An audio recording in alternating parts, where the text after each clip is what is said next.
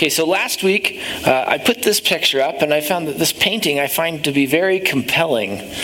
And we were talking last last week we talked about Mary, right? And we talked about how uh, there's just this opportunity right there within the story of Mary there in, in Luke 1 of, of how she really experiences joy. And we really see how God gives us joy by blessing us. He gives brings those blessings. And one of the things we talked about was that God operates in the unseen realm and he crosses over into the seen realm. And he operates in both. And sometimes as it shows us in Scripture, he's sort of opened up that unseen realm for people to see. And I love this picture because it's, of course, the shepherds there and the, the angels, and we all kind of know the story. Uh, that's what we're going to talk about today. And I think there's that connection of, wow,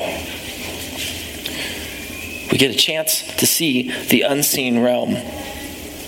And so today we're going to be uh, in Luke chapter 2. We're going to do verses 8 to 20 if you want to follow along uh, in your Bibles. Uh, I'm going to put on the screen here and I'll just go ahead and read it and then we'll, we'll talk about uh, some things we can pull out of the passage. So, um, starting there again in verse 8.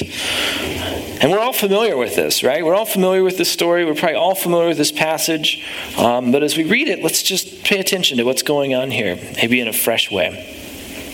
And in the same region, there were shepherds out in the field keeping watch over their flock by night. And an angel of the Lord appeared to them, and the glory of the Lord shone around them, and they were filled with great fear. And the angel said to them, Fear not. For behold, I bring you good news of great joy that will be for all the people. For unto you is born this day in the city of David a Savior who is Christ the Lord. And this will be a sign for you. You will find a baby wrapped in swaddling clothes and lying in a manger. And suddenly there was with the angel a multitude of the heavenly host, praising God and saying, Glory to God in the highest, and on earth peace among those with whom he is pleased.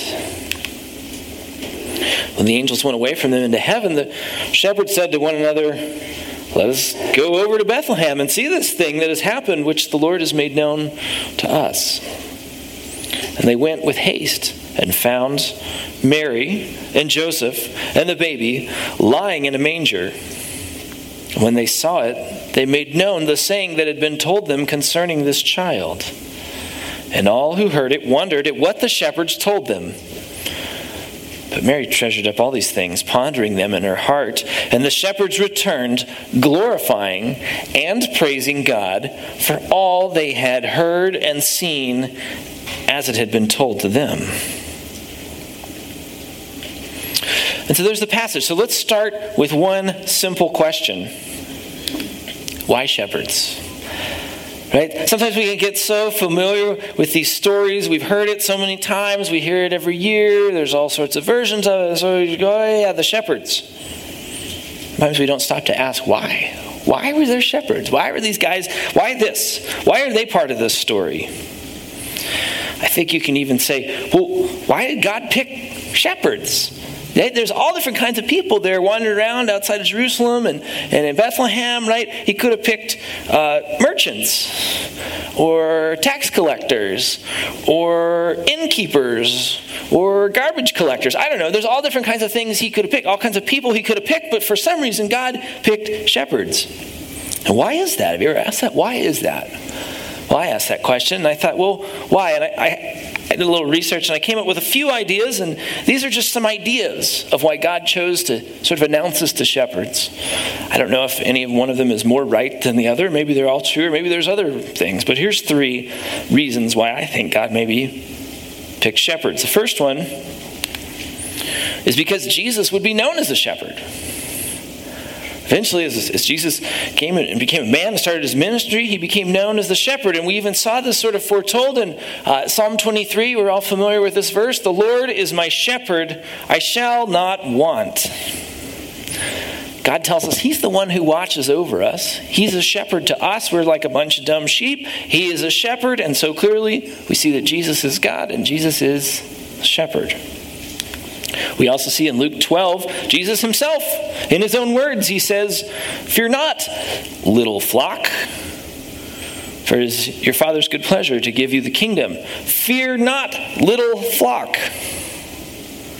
Jesus is speaking here, and he says, You are my sheep, you are my flock. The implication is he is what? The shepherd. Another verse, John 10, 10 and 11, Jesus again, he says, I came that they may have life and have it abundantly. I am the good shepherd. The good shepherd lays down his life for the sheep.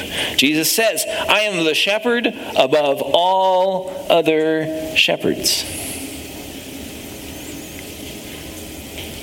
1 Peter 2 25. Here's Peter, the one who walked with Jesus, was closest to Jesus, saw Jesus, was there, went through all of it. And Peter says, For you were straying like sheep, but have now returned to the shepherd and overseer of your souls. And he's talking about Jesus there. So Jesus would be known and is known to us as the shepherd. So that's one idea. Maybe God chose to include the shepherds there in this story as the place where he announced it because Jesus would be known as a shepherd, and there's a parallel there. A second idea is that by declaring it to shepherds, he was actually fulfilling prophecy. Prophecy that had been made a long, long time before that. Well, what is that? Let's go to that. Some of us are familiar with the, the prophecies from Micah.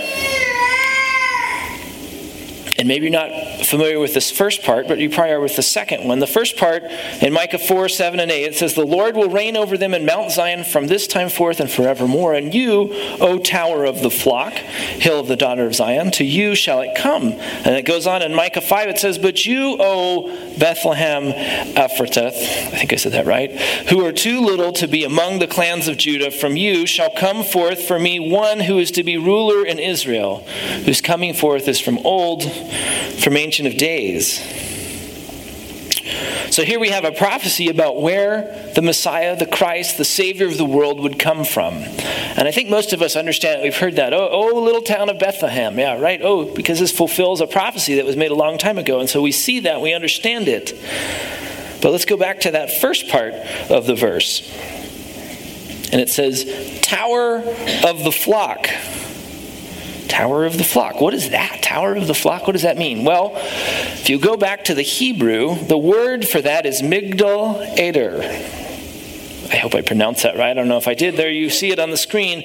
That's the terminology in Hebrews in Hebrew that says tower of the flock. We translate it in our translations as tower is tower of the flock. Well, what is that? Well, if you look at what the Bible scholars say, they say, yeah, in Israel, at that time, flocks of sheep were looked over by not just shepherds, but by towers. And you can kind of, I don't know if you can see these pictures, this painting sort of depicts it. And the background is this tower. So you can kind of imagine this practical scenario. You've got sheep and you've got a bunch of flocks, and you know, you don't just have necessarily 10 sheep. If you own the sheep, you probably got a bunch and you got to keep track of them all. Well, a shepherd can only watch the few that he can watch. And so there's the shepherds, and they're kind of the, the ground troops, and they're in charge of this little flock. And then there's a tower, and the tower sort of sits on a hill and looks out, and someone can sit up there and keep track of all of the different little groups of sheep that are going around the shepherds, right? So that's what it was talking about. The tower of the flock, that's what it's referring to. You get a picture, there's a picture of it. However, that term Migdal Eder, it wasn't just sort of a general term. It actually, in this time, was a very specific term, and it referred to something specifically, and that specific thing was a geographic place. If you were there in Israel, walking around there at the birth of Christ, and someone said Migdal Eder, you'd go, oh, it's that place. Well, where do you suppose that place was? Here's Google Earth. And they don't know exactly where it was, but generally speaking, it's here. And so I'm not sure if you can see on this picture, but right here at the bottom it says Bethlehem. So down here is the town of Bethlehem. Yeah, it's still there today. And up here behind this red line is the southern outskirts of Jerusalem. And so this area right here, in here, if you were walking around at that point in time and someone said Migdal Eder, they'd go, oh yeah, here, in that place. It's somewhere, it's in there. So it was a specific place between Bethlehem and Jerusalem. Isn't that interesting? Now, you go further, And if we look to, there's this, uh, this document we have called the Mishnah. Now, it's not the Bible, it's not scripture, but it's a collection of where they've gone and, and they wrote down a bunch of Jewish oral traditions. Right? So the Jews, much of it was orally transmitted, and they had all these traditions, and they had all these things, but it kind of becomes history, and at some point it was written down. And it dates from about 500 BC to about 100 AD, right? So right in this time frame when Christ was born. And in this Mishnah, it says that there were sheep kept in this area. We go, oh, that's cool. But they weren't just any ordinary sheep. They weren't the sheep that were just for wool and meat and to go to market. What do you suppose they were for? It's for sacrifices at the temple. So the sheep that were there to go to the temple to be sacrificed to cover the sins, or, you know, as part of the Jewish religion, were kept right here in this place. So chances are pretty good that these shepherds in this Christmas story were looking over sheep that were destined to be the sacrifices in the temple, right? And so we know that's the case. We know that, you know, I love the Sunday school picture, sort of a little picture of, hey, you know, this is how they did it. They said, okay, we're going to bring the sheep. It's a sacrifice to, to pay, to cover the sins. And they took it to the temple and had this burnt offering. And then, isn't it interesting Jesus begins his ministry and he shows up at the Jordan River, and there's John the Baptist. And John the Baptist says, What about him? Behold, the Lamb of God who takes away the sin of the world. So, can you see the parallel? Jesus, the Lamb of God, the one who would become the ultimate sacrifice for our sins, was born in this place where these sheep would go to sacrifice our sins. You see that? Do you see that parallel? I think that's really cool. I think that might be another reason why God chose to include the shepherds in this place at this time in this story. A third reason, and I think it's maybe a little bit simpler, is just that the shepherds were on the low rung of society. They were on the low rung of society. Now, what do I mean by that? Well, let's sort of follow it out here. When you think about sheep, you go, what is the thing that the people would really interact with with the sheep? Well, like I said, it would be meat or wool or, you know, the temple sacrifice, right? So here's this thing, and they, they, that's the thing people interact with. Well, the thing comes from a sheep, right? So the sheep is really the thing that provides that. It's just a dumb animal, right? That's what it provides. Well, who owns and manages that thing? Well, shepherds, right? And there's someone wealthy, probably, who was over, like I said, in the watchtower. There's somebody who's in control of that. And then there's the shepherds who are just providing care for that thing that somebody else has owned, that that thing turns into something that people interact with, right? So we're stepping further and further away. And now we get to, well, the thing needs care at night. Who wants to, you know, who wants to take care of some dumb animal at night? Nobody, right? So it's like the least senior people, all these steps removed. And so they were just at the low rung of society. They were sort of the, the last of the. Okay, you want that job? You can watch the sheep at night. I'm sure the sheep smelled wonderful too.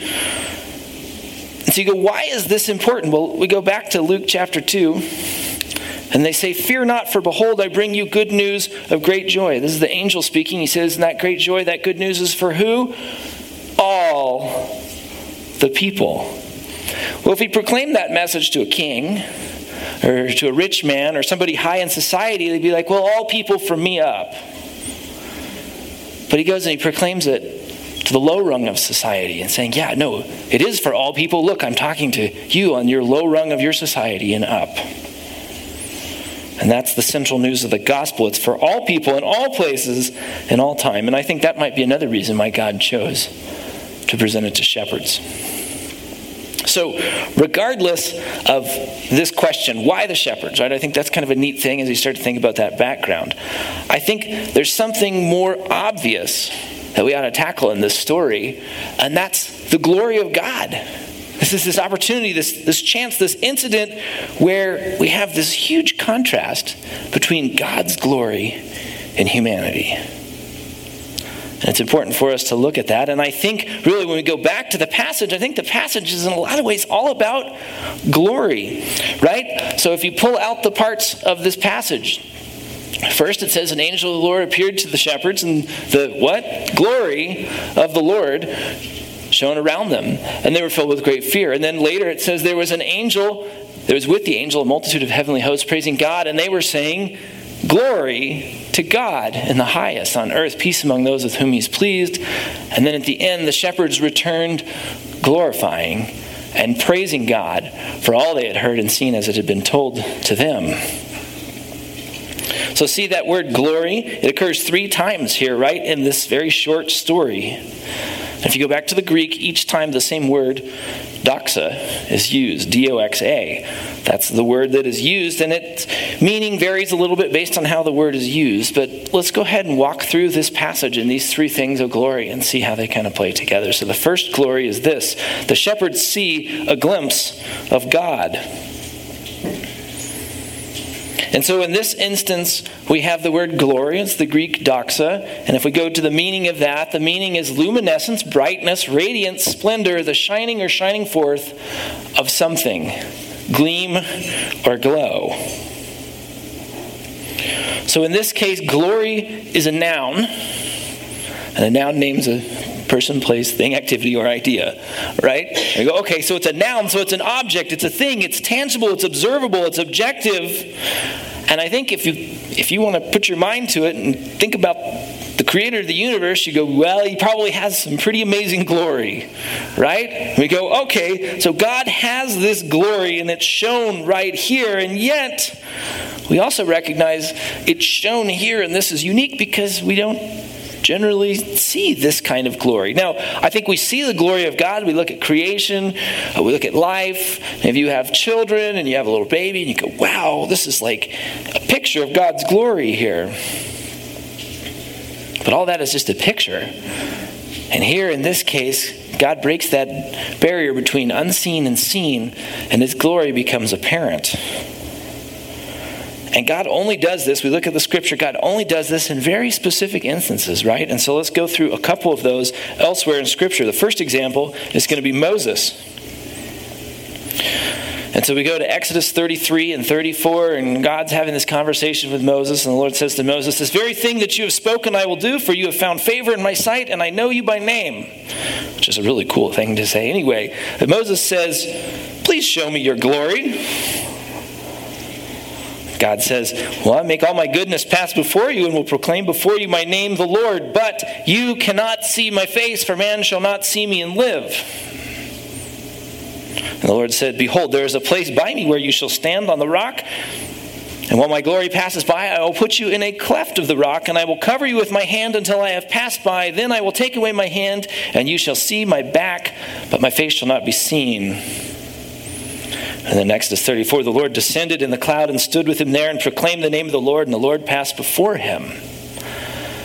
So God reveals his glory there to Moses, and you go, well, what was that about? Why did he do that? Well, that passage, that is where the Ten Commandments are given to Moses. So it's this very important event the giving of the law, the summation of the law, right there in that moment. And I think we can note from this hey, God's glory is so great, we can't look at his face in our sinful nature.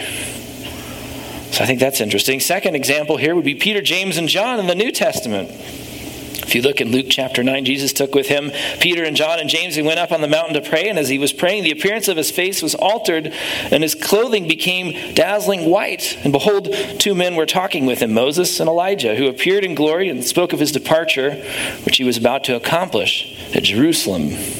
And as the men were parting from him, Peter said to Jesus, Master, it's good that we are here. Let us make three tents one for you, and one for Moses, and one for Elijah, not knowing what he said. And he was saying these, as he was saying these things, a cloud came and overshadowed them, and they were afraid as they entered the cloud. And a voice came out of the cloud saying, This is my son, my chosen one. Listen to him. And when the voice had spoken, Jesus was found alone. And so again, we see God revealing his glory, and he's doing it here at another really important moment, which is saying, This is my son. Pay attention to what he's saying. So we go back to the shepherds. Right? Did they know what they were seeing? This thing happens, whatever it was, whatever it looks like, and the glory of the Lord shone around them. Did they know what was happening? I think they probably did. I think because none of us have ever experienced the glory of God. If you go home and you're sitting at home reading a book or watching the Broncos game or whatever you're doing this afternoon, all of a sudden the glory of the Lord appears to you, you're going to know it's the glory of the Lord. So these guys saw it, and what was their reaction? They were terrified. I don't know if they used the word eek or not, but I thought that was, I thought that was good. But I think this is great, right? They're terrified. And the angel says, Don't be. He says, Fear not. Yes, it's the glory of the Lord, but don't be afraid. Don't be afraid. That's really unexpected. You see something that's terrifying, something that, goes, oh my gosh, that's crazy. Don't be afraid. Whoa. They'll give you pause. And that leads to the next thing, which is the message of the angels. And the, the, the shepherds are told to give praise to God. Suddenly there was with the angel a multitude of the heavenly host praising God and saying, Glory to God in the highest. Now I know we're familiar with that.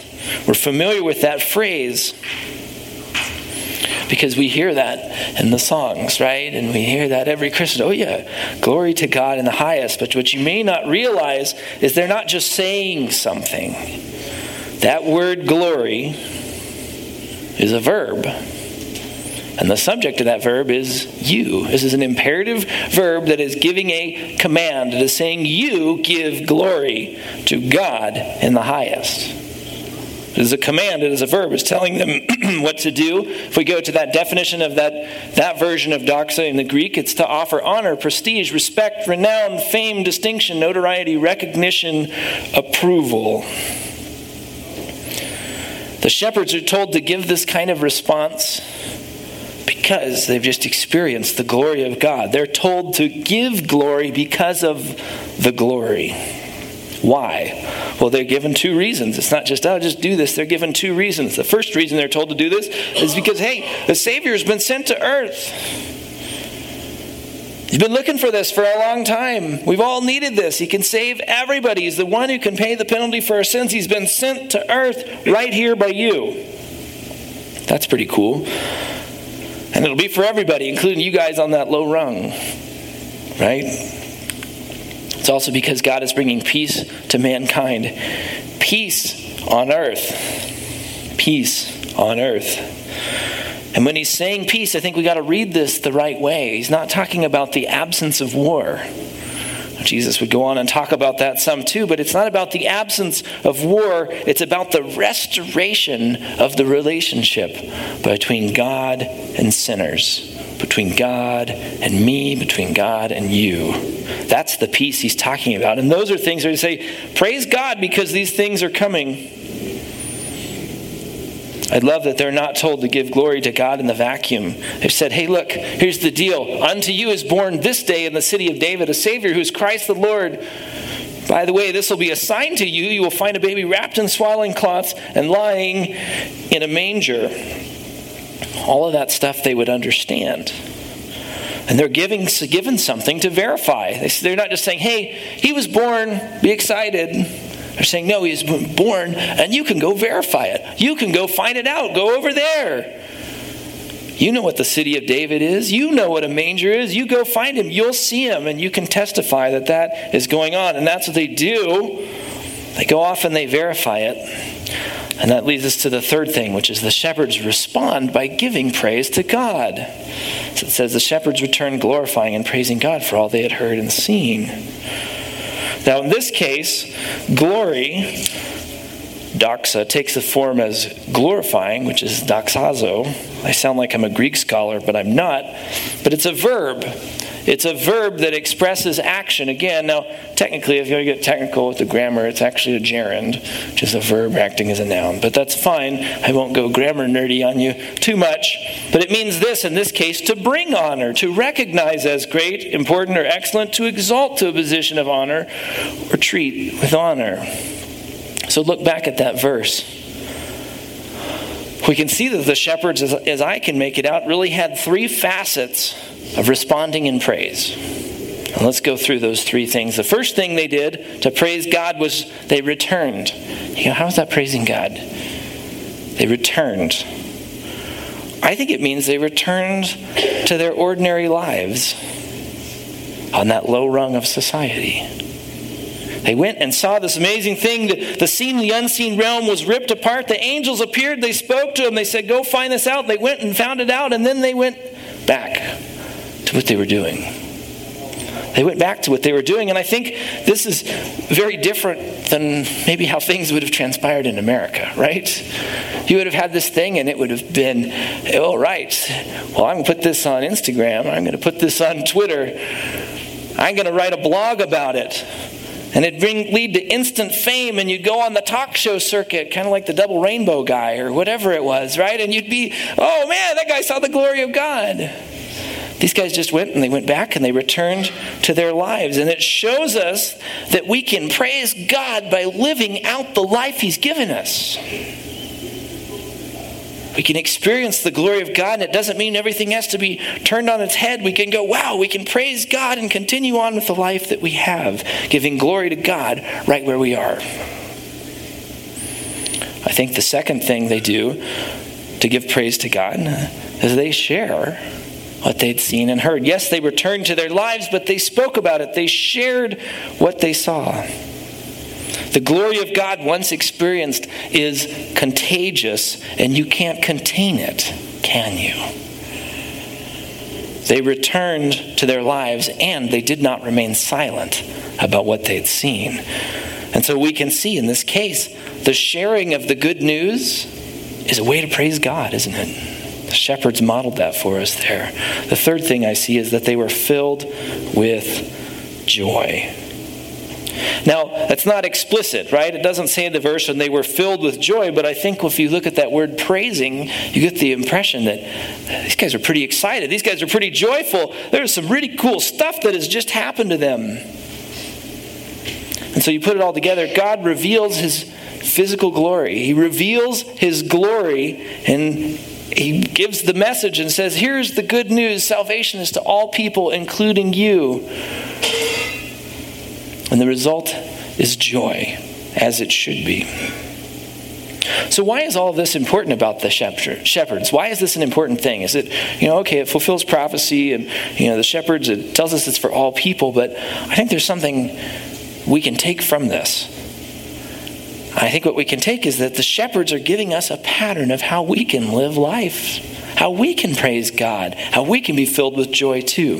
Here's what I mean. First, I think we see that God gives us a glimpse of Him. He gives us a glimpse of His glory. Now, you might think about that. You go, uh, you know, I've never really seen like the sky split open and like thousands or millions of angels like that picture. I've, ne- I've never seen that. No one's ever told me, hey, Jesus was born over there. Like, how, what do you mean I've seen His glory? I haven't seen His glory. I go, well, I think you have. I think He's given us glimpses of His glory, maybe in other things. I think if we read the Scripture, if you study the Scripture and you get into it and you really understand what's going on, you go, wow. Even what we saw today, prophecy fulfilled from hundreds and hundreds of years before an event happened. That is really cool. That is a picture of the glory of God. Sometimes we have things happen in our life, in our circumstances in our gospel group, we talked about that on Friday. We talked about instances where God was revealing himself in circumstances. Sometimes you can think about relationships and the, the, just, uh, the family that we have. God can reveal himself there. And ultimately, the good news, the gospel, is God's glory, isn't it? the gospel which says, hey, I'm a sinner. I can't work my way to God. Jesus came and he paid the penalty by dying the death on the cross for me. That good news is the glory of God. So God gives us a glimpse of Him, just like He did with these shepherds. And then He says, Give glory to God. What do you do? Give glory to God. We're told to give glory to God. Well, how are we told to give glory to God? Well, here's a couple scriptures that tell us that.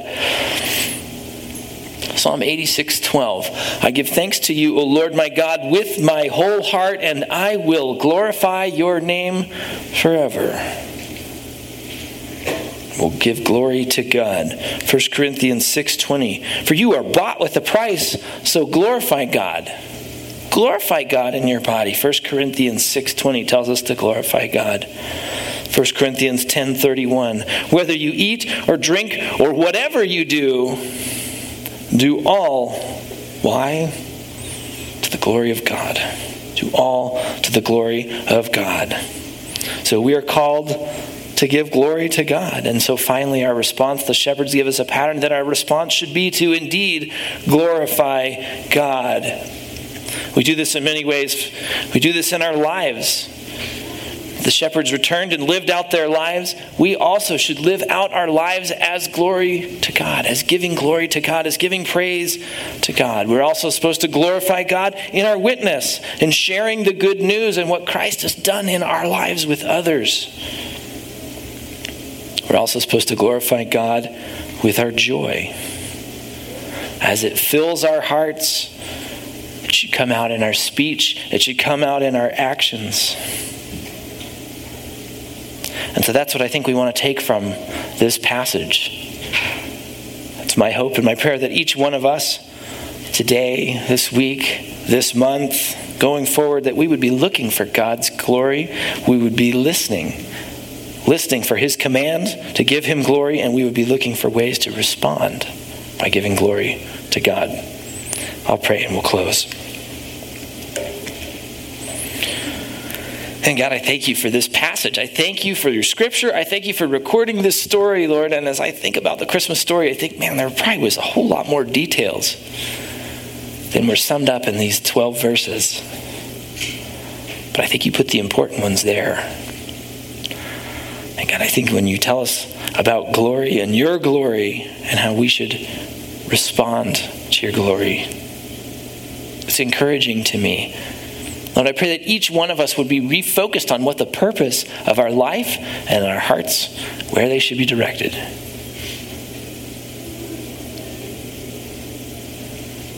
God, I thank you for ordaining this story, for fulfilling prophecy in it, for declaring that this good news, this story this, of Jesus and what he was going to do would be for all people in all places at all times. So thankful for that. Lord, help us to live it out. Help us to uh, help us to find joy and to give glory to you as we go about our weeks here. In Jesus' name we pray. Amen.